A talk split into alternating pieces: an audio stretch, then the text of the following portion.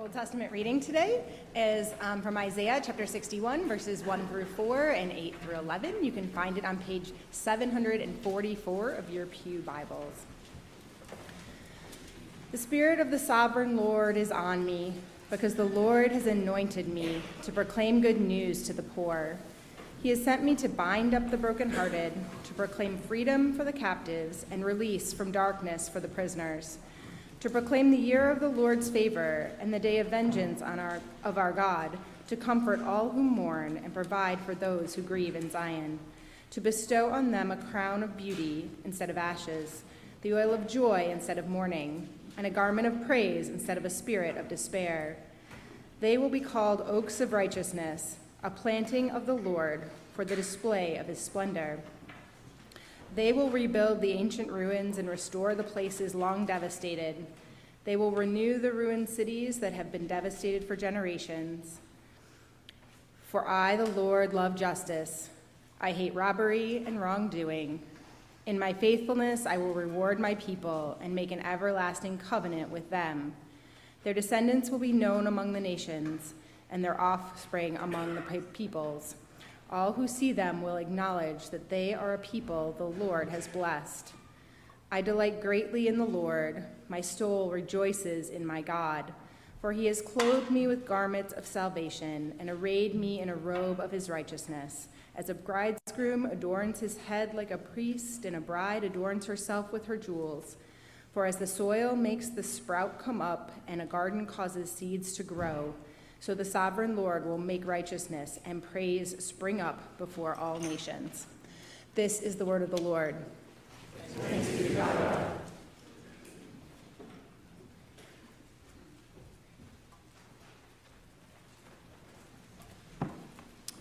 The New Testament reading comes from John 1, verses 6 through 8, and then 19 through 28. It can be found at page 1062 in the Pew Bibles.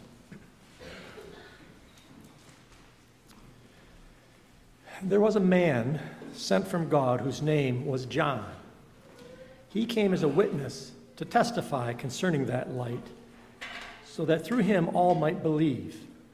He himself was not the light, he came only as a witness to the light. Now, this was John's testimony when the Jewish leaders in Jerusalem sent priests and Levites to ask him who he was. He did not fail to confess, but confess freely, I am not the Messiah. They asked him, Then who are you? Are you Elijah? He said, I am. Not. are you the prophet? He answered, no. Finally, they said, Who are you? Give us an answer to take back to those who sent us. What do you say about yourself? John replied in the words of Isaiah the prophet I am the voice of one calling in the wilderness. Make straight the way for the Lord. Now the Pharisees, who had been sent, questioned him. Why then do you baptize if you are not the Messiah, not Elijah, nor the prophet? I baptize with water, John replied, but among you stands one you do not know. He is the one who comes after me, the straps of whose sandals I am not worthy to untie. This all happened at Bethany, on the other side of the Jordan, where John was baptizing. This is the word of the Lord.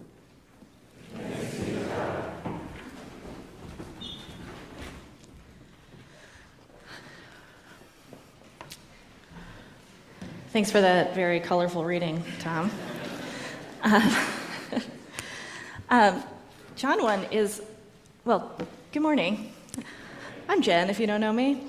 Uh, I'm married to Tony, the other pastor. Um, so, John 1 is a strange chapter, actually. Um, it's full of all this really beautiful theological language. You know, in the beginning was the Word, and the Word was God. Um, or the true light that gives light to everyone is coming into the world. Or the word became flesh and dwelt among us. Like all these really memorable, um, beautiful kind of what does that mean kind of phrases, uh, mixed with these texts about John the Baptist that you just heard Tom read that seem very matter of fact.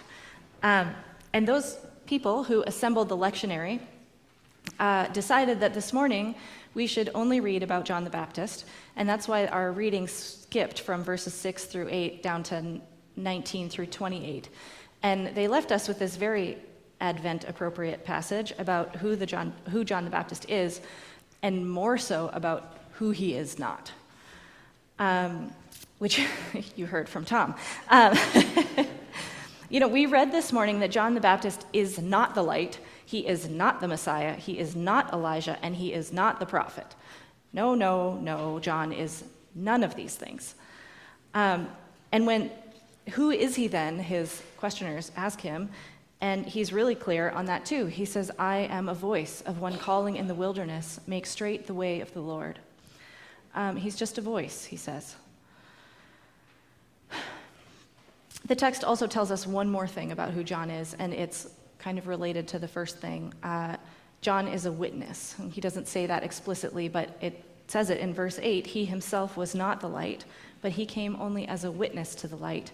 And similarly, in verse 15, which we skipped, John testifies, as witnesses do.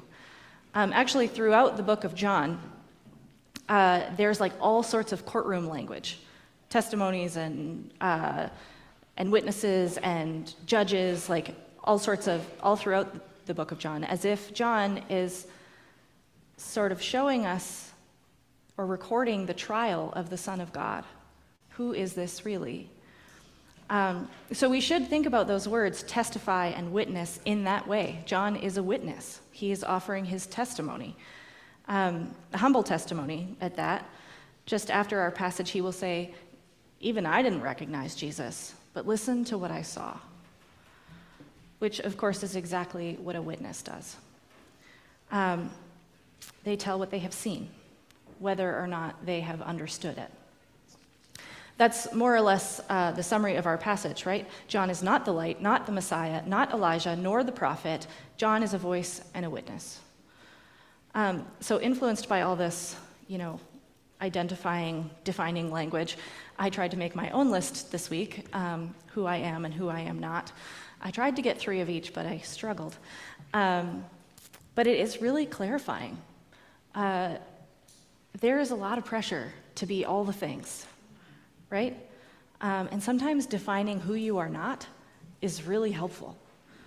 Um, but we also have to say who we are, uh, particularly for a group of Christians like us who do spend a lot of time going like, I'm not like that.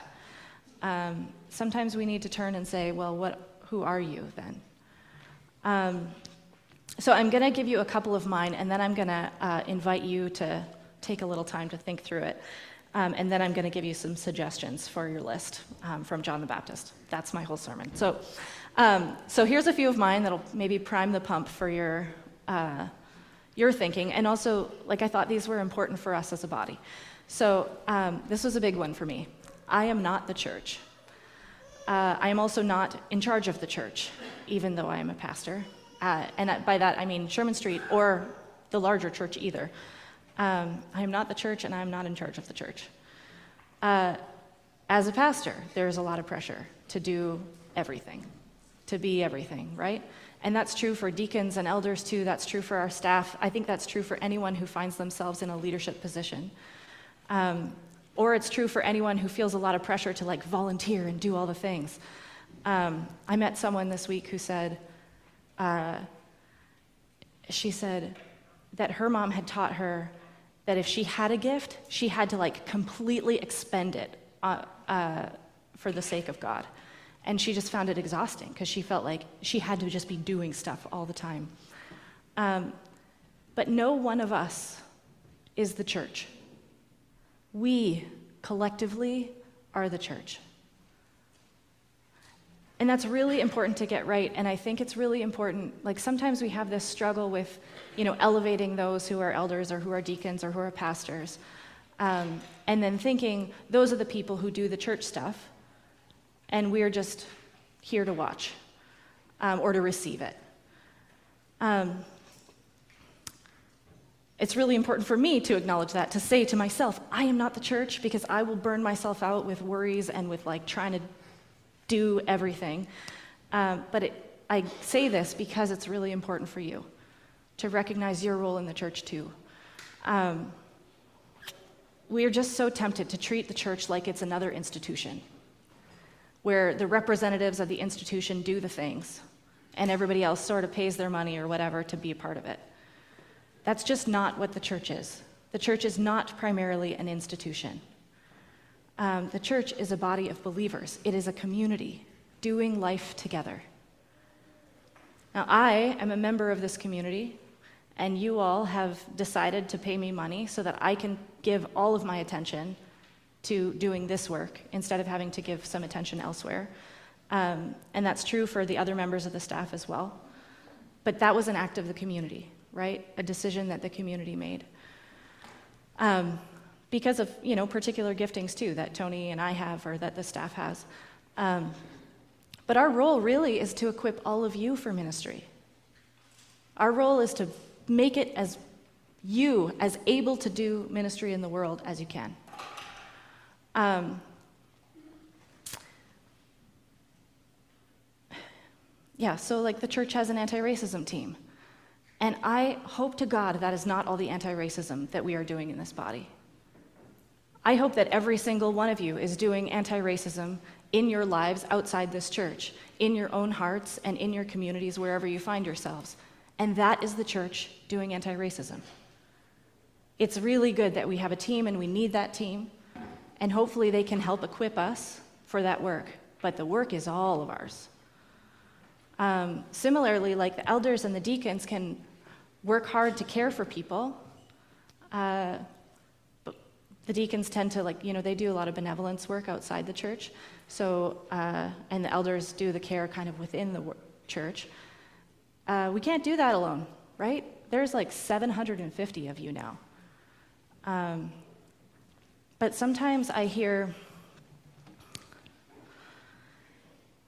I don't know, this is kind of a hard thing, and I didn't write it in here, but I'm saying it anyway. uh, sometimes someone will say to me, You know, I was really hurting, and the church didn't do anything. Um, and it's very possible that that person is saying something very true, like, you know, me, Tony and I, or the elders, we made mistakes, we missed things. Like that happens a lot. Um, and we need to be called out on that. That's really important. But often people who say that to me are also people for whom I know there's 10 or 15 people in the church who have been working hard on their behalf. And that is the church doing a thing. Even if the elders and the pastors are not involved, you all are the church.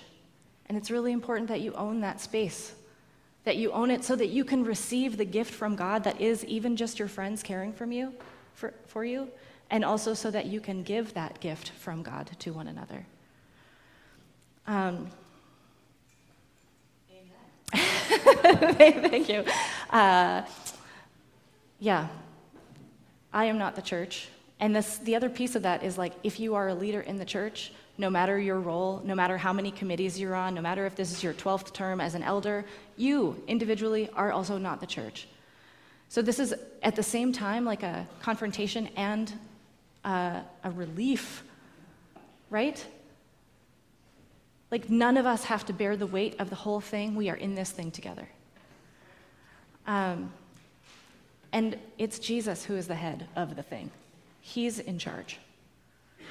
So even if the whole thing falls apart, we do what we can do and we leave it to Jesus. All right, here's another one of mine that seemed important for my body. The rest of them are shorter. There's two more, they're short. Uh, I am not the judge and the jury. That one felt important. like, there are some people that I would like to decide they are not Christians. Um, I would like to say that certainly so that I can define my faith in a way that feels good for me. Um, but I don't get to draw the lines around the right kinds of believers. I just don't get to do that. Um, I only get to rely on Jesus. I only get to receive God's grace that I got to be here. and I get to try to love whoever Jesus brings before me, whoever I meet at the communion table. Um, here's another. I am not Tony or Ellen or Mother Teresa or Thomas Merton. Uh, you can insert whatever person you tend to compare yourself to and come up wanting. Uh, you are not those people, and you are not intended to be those people. You do not have the same gifts or the same callings, and you should stop trying. Uh, you were intended to be you. Like it. Erica's here with the amens today. Uh, uh, turns out the knots are like quite a relief, right? You can like chop off whole parts of things that you like feel guilty about or like worry about. Um, the I ams I found much more difficult uh, and vulnerable to say. Uh, so we're going to sail through those ones because uh, I feel, feel like I should give them since I gave the I'm nots. Um, I think, honestly, I, for me particularly, uh, kind of like John the Baptist, I think I am a voice. I think that's my deal in the church.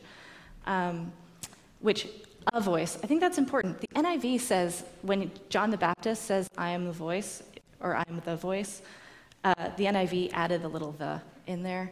There's no definite article. There's no article. So you don't actually know if it's a voice or the voice. I think there's been lots of voices. So John the Baptist is a voice. Um, and me, too. I'm a voice. Uh, I also think I'm a peacemaker, and I also think I'm a keeper and tender of the earth. I think those are my things. Um, so I want to, the clock, the terrible clock. I'm going to give you like a minute to do, to do this for yourself. Um, maybe you can talk to the person next to you, or maybe you can write. If you hate the idea of talking to the person next to you, you can say, you know what, I'm just not ready yet. I think better with a pen. That's, that's true for me. So uh, I gave you these phrases so you don't have to be scared. All right, I'm going to give you a couple of minutes, a minute, one minute, uh, to say, to see what you can get for I am not and I am. And then I'm going to give you some suggestions for your list. Go ahead. Talking or not talking. Don't stress out, it's not a big deal.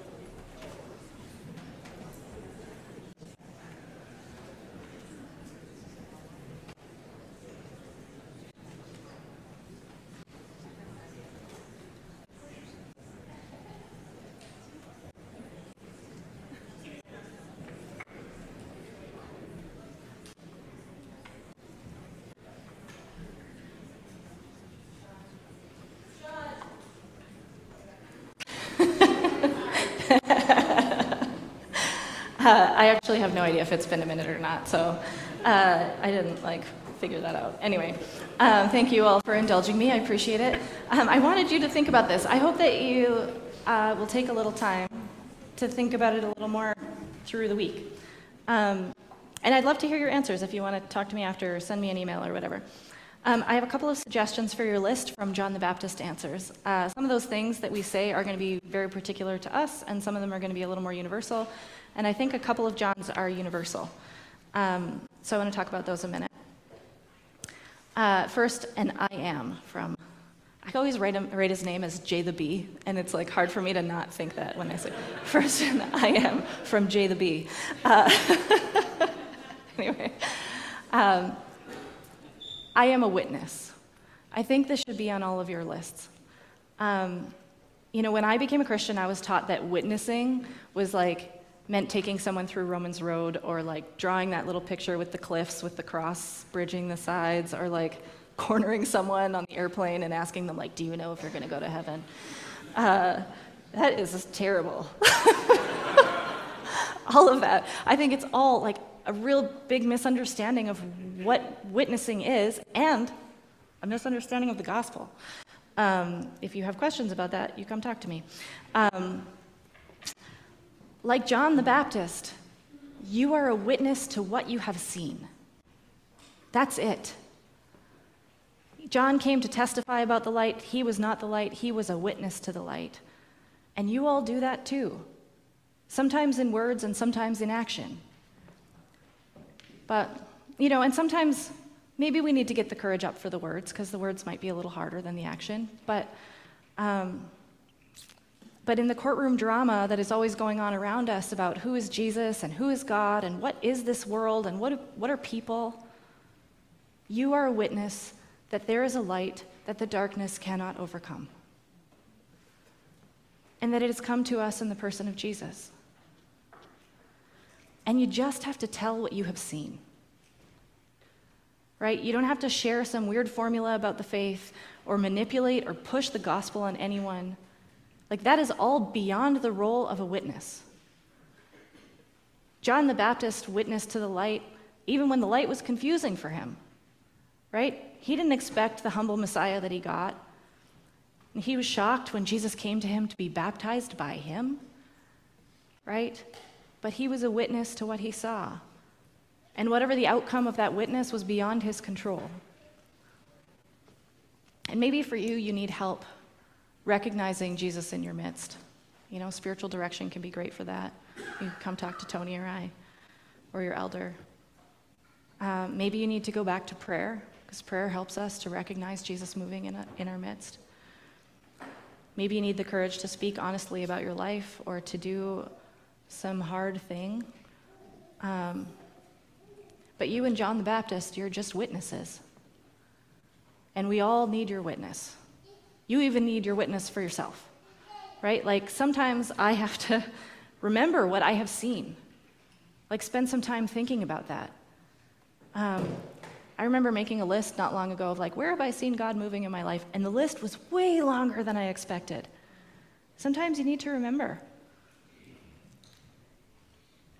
And I need that, like, for my own self, right? Uh, but other people in the church also need to hear how God has been has shown up for you. Um, testimony is often the lifeblood of our faith. And outside the church, like it can be scary, but all you're doing is being yourself and being honest about your life. Um, being honest about what you have seen. So maybe like this is a thing you can practice too, right? After the service with your friends or family, you can ask like what have you seen of God in your life? Or maybe you can volunteer your own answer. Um, this week I read about uh, Leymah Gbowee, um, who I didn't know any of this. Uh, she led a women's movement in Liberia that ended their 14 year civil war. Um, she helped disarm the country and was actively involved in, like, after the fact, um, setting up the Democratic elected, election and getting the first woman president elected in the country. Like, pretty amazing. She, what was that? On the continent. Thanks, Joe. Uh, yeah, right? Amazing. yeah, on more than one continent, maybe. No, uh, I know our continent is bigger than us and Canada. Um, anyway. Uh, anyway, she won a Nobel Peace Prize for her, for her role in all of that. But do you want to know how it started? She had a dream. She was asleep on the floor in her office. And she had a dream that someone told her to gather the women in the church to pray for peace. And so she told someone at her church, I think there was actually like a, a meeting or something the next day, and she told people there. And 20 Actually, someone had to help her discern. I love this. Someone had to help her discern that it wasn't for other people to do that work. She was the church, right? She's part of the church. So it was her work to do. Uh, so she shared it. She started trying to gather women to pray. 20 women started meeting every Tuesday at noon to pray. And that was the beginning of this movement that changed Liberia. Like, can you believe that? Because she witnessed saying, I had a dream. And then she witnessed by the way she behaved, right? Both in word and in action to what she had seen. Now, with that like huge example, I hate giving huge examples because you don't have to be do this huge thing. Um, uh, but it is a nice actual transition to the next thing that should be on everyone's list, I think. Uh, the I am not from John the Baptist. I am not the Messiah. I am not the Messiah. However, you want to say it, I am not Jesus. I am not the Savior. I am not God. You should repeat that to yourself every day. I am not the Messiah. Um, it is not up to me or you to save the world, or even any particular person. Like, I have some people on my list that I would like to save, uh, like to fix the way they are in the world. And you know what? That's not up to me. And it's very frustrating when I keep trying. You know why? Because I am not the Messiah. A preacher that I know used to say, um, It's not our job to fix or save anyone, it's our job to love them. That's who we are called to be. I am not the Messiah. Friends, your worry will not save anyone. Your frenetic activity will not save the world. Even if you do everything perfectly, even if you are extremely efficient, even if you get to the very end of your to do list and there are no more to do items ever anywhere in the universe, you are not the Messiah. So, like, yes, keep working, do good work, participate in the work that God is doing in the world. But maybe, like, instead of worrying all the time, pray. God actually can change things and invites us to ask. Pray and let it belong to God. You know, after Tony and I got married, um, I couldn't stop worrying that he would die. Um, and one night while he was sleeping, I laid my hand on his back and gave him back to Jesus. And just accepted that he could and would die eventually, could be soon, and that would belong to Jesus. And I had to do the same with my kids. Like, I don't know why sometimes we think that worrying is like good mothering. It's not. It doesn't help your kids. Actually, probably really irritates your kids. Um, and it doesn't help you. Right? We do what we can do, and then it is out of our hands. It is terrifying. But we are not God. So pray. And try not to carry around responsibilities that you can't do anything about anyway. And take a Sabbath. You guys, take a Sabbath. we worship a God who commands us to rest. Is that not the most delightful thing? We worship a God who commands us to rest.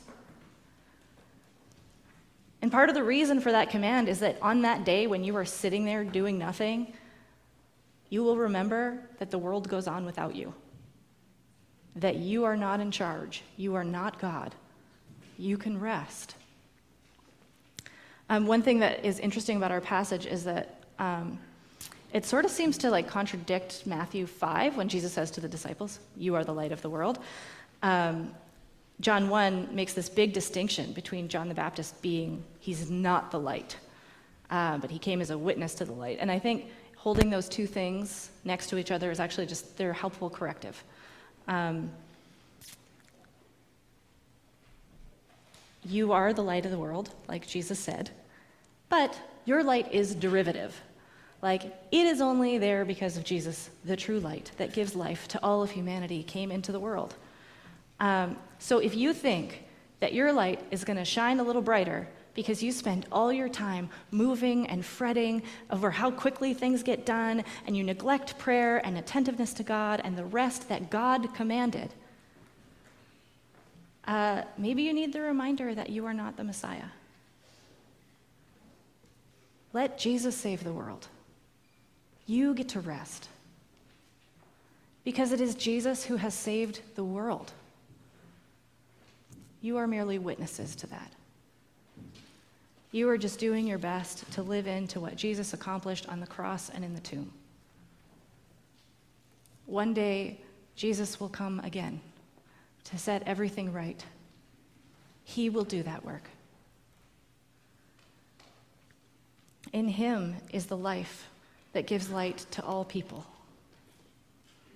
And that light shines in the darkness, and the darkness cannot overcome it. Let Jesus save the world. He has come before, and He will come again. Thanks be to God. Let's pray.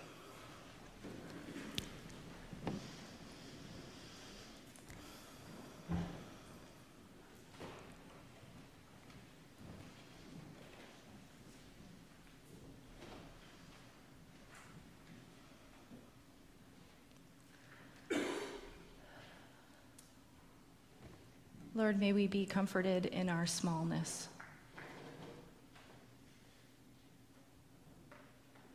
That you are God. That you are making all things new. That you invite us into that good work, but it is your work. Lord, may we know um, who we are and who we are not. And may we um, live faithfully into the calling that you put on us, and also um, no more than that. Lord, we lift all this to you. In Jesus' name, amen.